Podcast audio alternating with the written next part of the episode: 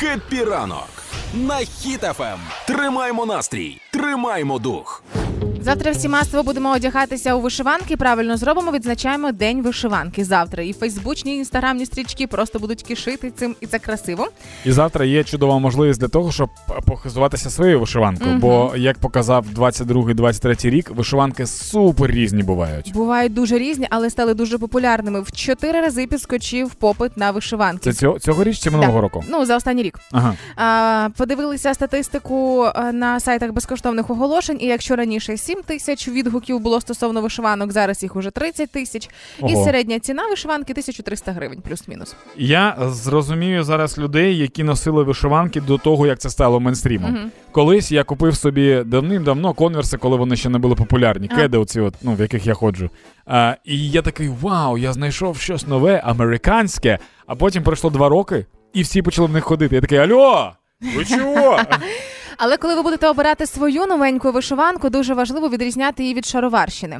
А, на щастя, чи на жаль, чим більше вишиванок і чим більший попит, тим більше Мгм. їх з'являється, і вони різної якості. І не Мгм. завжди це вишиванка. Щоб прям. вони не були базарні, типу? Е, Ну да, по- навіть не базарні. Поясню, в чому справа. В першу чергу, якщо ми говоримо про якісну українську вишиванку, то е, у вишивці використовувались природні кольори. Не може бути колірна гама надто яскраво кислотною неоновою. Це говорить про дешевизну виробу і неякість виробу. А якщо приглушені приткі, адекватні кольори, які не виривають очі, це говорить про те, що да, це вже заявка на гарну вишиванку, і саме такими кольорами, приглушеними, спокійними, користувалися е, споконвіків, коли їх вишивали. Наступний момент тканина. А, українці створювали е, самі, коли- коли з давніх давен власне створювали тканину самотужки. Це була натуральна сировина. Це льон, да, має Ну, і льон, зокрема, да. А, і коли ем, носиш цей одяг, він в ньому комфортно в такій Мгм. тканині. Ну, льон, зокрема, те, що зараз дуже популярно. Бо синтетичні стріляючі тканини, ось ці такі, ну. Дешеві і ну, ну, ну пластикові. Вони, коротше, да, вони пластиково виглядають. і виглядають пластиково. І це вишиванка. Це, ви ніби ви ніби в чехли для я ніби чехол для телефону не на телефон надягнула, а на себе. Да. І ще при цьому, якщо неонові кольори яскраві, ну це ну не вишиванка, це просто якась розмальована кофта. Хоча, якщо ви знайдете класно з матеріалами, е, якісно неонову вишиванку, наберіть мене. Це мені здається, може бути дуже прикольно. І ще важливий момент стосовно вибору вишиванки якісної, а не шароварщини. А це коли ви дивитесь на вишивку, що там зображено.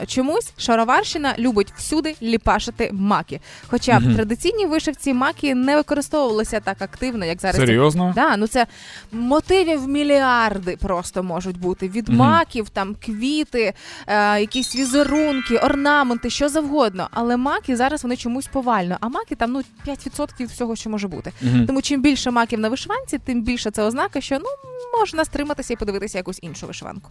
Ну і якщо раптом ви не знаєте, як носити вишиванку, то подивіться на 20 гривень.